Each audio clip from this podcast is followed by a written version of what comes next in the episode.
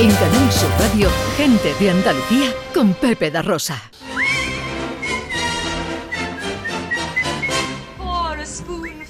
Bueno, dice Cristina Leiva, eh, el arroz te ha salido para pegar papeles. No sé, no sé Cristina. eh, ¿Esa no. qué categoría de arroz, eh? ¿De dónde ha Tu- salido?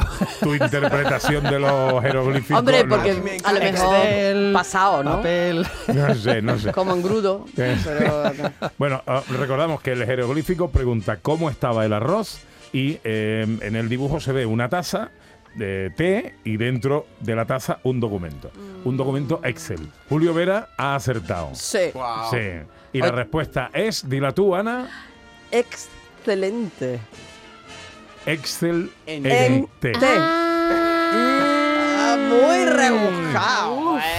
Eh, es un jeroglífico. Ah, muy rebuscado, muy Ya, rebuscado. está- Muy rebuscado bien, y además bien. hace mucho énfasis en la taza para despistar. Claro. Tendría que haber hecho énfasis en el té. Dame, claro, si yo te lo pongo. Ve, mira, se ve un Excel en té. ¿sabes? Ya si quieres te lo explico así. Yo creo que todavía no me ha pillado. Amenazo con un de jeroglífico claro, inquietante yo, ¿eh? Queremos jeroglífico inquietante de Ana Carvajal, por favor. Luego, luego. Uno de luego. mis sueños es un día, pues, ¿El acertar. Acertar. I Yo- have a dream. I have a dream. Puede- puede- algún día llegará John, Ya, algún día, a ver, algún Este día. sería, creo que, una fiesta enorme. Aunque, aunque como dijo Vito Corleone, puede que ese día no llegue. puede llegar, pero puede, puede, que no. puede que no, José Luis. Yo creo que no.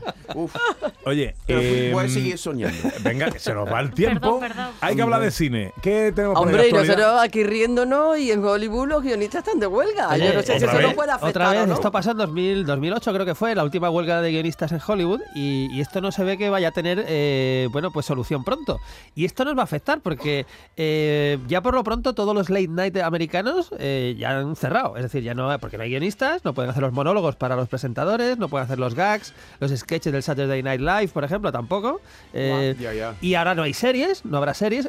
Todo depende de lo que dure, ¿no? Depende de lo que dure la huelga, pues se notará más o menos. Pero digamos que si de aquí a seis meses no se resuelve, pues ya no hay contenido de series americanas o de películas americanas. No va a haber, no va a haber. eh, Allí no hay esquiroles que escriban por... no, no, no, no, no. ¿Qué va a pasar? Sobre todo el tema es el tema de las plataformas, ¿no? Porque claro, yo creo que los guionistas lo que quieren es, es más dinero, porque claro, con el mundo de las plataformas ha cambiado todo y se explota muchísimo más todas las series y todas las pelis. Pues lo que va a pasar es que habrá, supongo, más series y más pelis de otras nacionalidades hasta que se resuelva el tema de la huelga en Hollywood. Pero claro, es que ha parado completamente. ¿eh? Ve para allá, Ordóñez, y Voy enséñale allá, cómo ya. se escribe. Sí, sí, sí, eso eso. voy. No solo nosotros hacemos homenaje a las grandes estrellas de Hollywood, también en Cannes. ¿Quién le, iba, hacen. quién le iba a decir al hijo de Kirk Douglas en el año 92, cuando protagonizaba Instinto Básico, un thriller erótico con Mm. Sharon Stone, que le iban a dar la palma de oro honorífica en Cannes en el año 2023? ¿eh? Eh, ahí es nada. No solamente por su labor como actor, que, que cubre pues que 50 años, ¿no? Casi 50 años o más, pero también como productor de cine, porque tiene películas maravillosas, como Alguien voló sobre el nido del cuco, que es una película protagonizada por Jack Nicholson, Mm. pero producida por Michael Douglas, ¿no? Entonces, eh, va a ser un Cannes muy apasionante, muy interesante, además de la Palma de Oro honorífica a Cannes, recordemos que le van a hacer un homenaje a Harrison Ford por su carrera y, bueno, aparte de lo que siempre supone Cannes, que es como el anticipo de toda la temporada cinematográfica. Y también tenemos que lamentar a alguien que nos deja y nos ha dejado aquí muy cerquita. Pues nos deja el señor que eh, estuvo detrás de los efectos especiales de Indiana Jones, de la Guerra de las Galaxias, que trabajó con George Lucas, con Spielberg, por supuesto, con Brian De Palma, con Jane Jackson. John Baker, que era un señor que vino a mitad de los 80 eh, con el equipo de Steven Spielberg, que rodaba El Imperio del Sol, pues vino a Trebujena eh, y el hombre pues se enamoró y se quedó allí a vivir. Y Anda. hasta que falleció pues eh, a ¿Ha estado principios de la semana, ha estado viviendo pues desde Qué finales de los bonito. 80, siguió trabajando en, en diferentes películas, siempre en el apartado de, de efectos especiales, efectos visuales y tal, pero se casó, sí, sí, se conoció... Lo que no hace el amor no lo hace nada. Por eso dijo Spielberg, por eso dijo Spielberg una vez que el gran triunfador de la película del Imperio del Sol no fue ni Christian Bale, que era el protagonista, que era un niño, ni, ni los premios que se llevó la película, sino que el gran triunfador fue John Baker porque allí encontró el amor. Oh. Wow. Vamos a velocidad de vértigo con los estrenos de la semana. Empezamos con una de superhéroes. Pues una de los estrenos gordos. Yo creo que este año 2023 va a ser la recuperación absoluta de la taquilla, eh, porque esta que hablamos ahora va- es uno de los puntos fuertes. Es el cierre a la trilogía de los Guardianes de la Galaxia. Voy a decirte algo. Soy Star-Lord. Yo formé los guardianes. Conocí a una chica. Me enamoré. Esa chica murió. Pero luego volvió. Bueno, los Guardianes de la Galaxia estamos en el universo Marvel de superhéroes, pero para mí tiene cierto atractivo porque eh, tiene mucho humor. Es una saga que tiene mucho humor, que es muy divertida, es muy desenfadada y sobre todo tiene una banda sonora de temas clásicos de los 60, de los 70, de los 80, pues que es maravillosa, ¿no? Es una saga además que ha hecho una estrella a Chris Pratt y eh, entre los secundarios pues tenemos voces, voces eh, interpretando a personajes de animación como las de Vin Diesel y Bradley Cooper. Como algún secundario de lujo, pues ahí está también Sylvester Stallone. Y recordemos que esta película, como las otras dos de Guardianes de la Galaxia, está dirigida por James Gunn y es su último trabajo para Marvel porque ahora James Gunn es el jefazo de DC, de las películas de DC, y que nos traerán pues nuevas películas de Superman y Batman en los próximos años. Llega un thriller, un thriller español. Pues me encanta, me encanta porque es un thriller español, es sin duda la película española, una de las películas en general potentes del fin de semana. Es una película que se llama Asedio.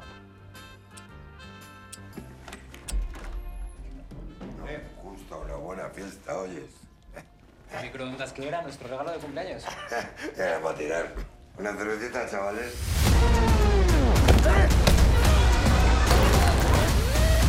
¿Dónde está el dinero?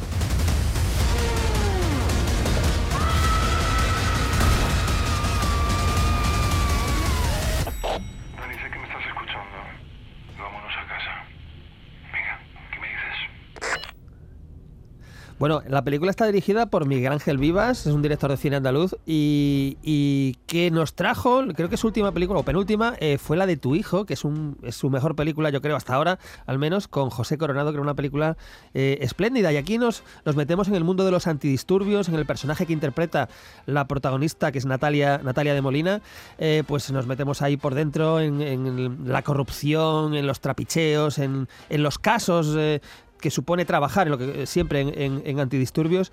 Y, y bueno yo creo que es sin duda una de las apuestas más potentes del cine español esta primavera. Eh, como decía dirigida por Miguel Ángel Vivas eh, guion de Marta Medina. Y eh, entre los secundarios tenemos a gente como Francisco Reyes que son siempre de lo más de lo más inquietante. Entonces yo creo que esta es sin duda una de las apuestas más interesantes de este fin de semana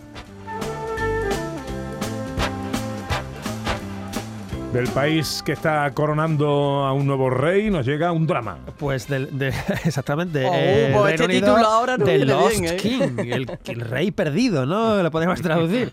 Pues, pues así es, es una película, pues es drama, pero bueno, también tiene algún elemento de, de comedia y que está dirigida, ojo, por Stephen Frears, que es uno de esos directores Oh.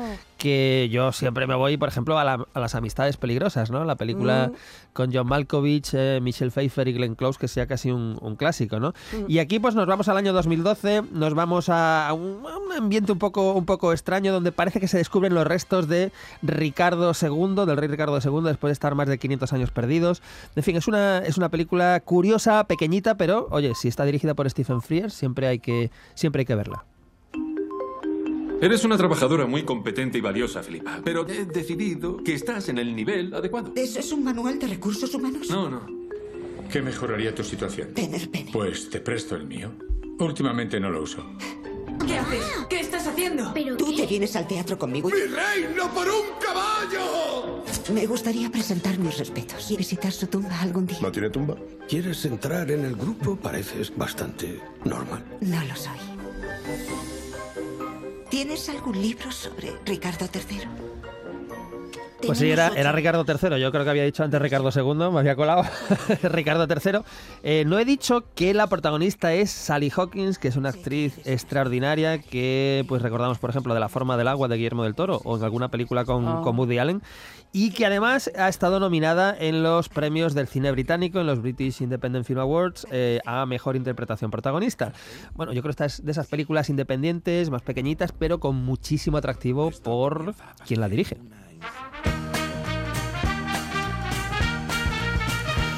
Venga, y terminamos para Inquietante, una película que viene de Francia, que es comedia y con crímenes de No, por medio. bueno, esto me encanta porque tema de crimen, tema de asesinatos, sospechosos y tal, y que venga de Francia de uno de los directores, mejores directores que hay en Francia, como Francis Ozon, pues esto es, eh, no, no, no nos lo podemos perder. La película se llama Mi crimen.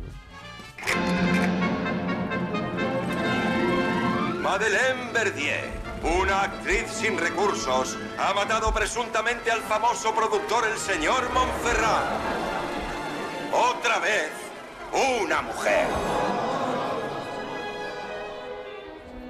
Un fiscal tiene una montaña de casos sin resolver. Nos movemos aquí, nos tenemos que ir a la Francia de 1935. Tenemos a un investigador, como no podía ser de otra manera, que tiene que resolver el asesinato de un banquero parisino. Y aquí vamos a tener todo un ramillete de sospechosos, pues cada cual más, más pintoresco, para que. eh, averiguamos o descubramos quién es el culpable de, de todo esto. Hay que decir que eh, en el reparto se encuentra la gran Isabel Huppert, está Danny Boone, en fin, el que le guste eh, eh, el cine o la literatura de sospechosos, de crímenes y tal, esta película desde luego es, es imprescindible. En la tele, ¿qué ponemos? Pues ojo, tenemos una película hoy, yo necesito tu ayuda, Venga. porque la película eh, es una película del 54, es una película americana, es un western, el título ori- original es Sitting Bull. Sitting Bull. ¿Esto cómo lo traducimos? Creo que es el, eh, que el toro sentado. Toro sentado. Pero es el nombre de un, de un indio. Exactamente, es el nombre del jefe de los Sioux, ¿no? El jefe Sí. de los Sioux. Cuidado, en España no se tituló Toro Sentado, se tituló Casta de Guerreros. Ah, Casta de Guerreros. toro sentado mejor. Toro Sentado es. Todos sabemos quién es Toro o quién fue Toro Sentado, ¿no? Entonces tenemos aquí a Toro Sentado en la película. Tenemos, por supuesto, eh, su archienemigo, el general Caster. Tenemos la, bati- la batalla famosa de Little Big eh, Horn, ¿no? Que donde Yeah, se Big produce la, la matanza y todo esto. Entonces, bueno, el que quiera estas emociones fuertes con el gran Toro Sentado, hoy a las tres y media. Sí, y Little Bighorn es cuerno grande pequeño. Cuerno grande, pequeño. ¿Esto cómo se. Cómo Es lo. un- es es compli- complicado. Complicado. Es complicado. Pues lo, lo tiene el, el toro sentado. Pues Es un jeroglífico inquietante. El cuerno, grande Sí, o pequeño, sí. y toro sentado a las tres y media hoy está. en Canal Sur Televisión. En Canal Sur Radio, gente de Andalucía con Pepe da Rosa.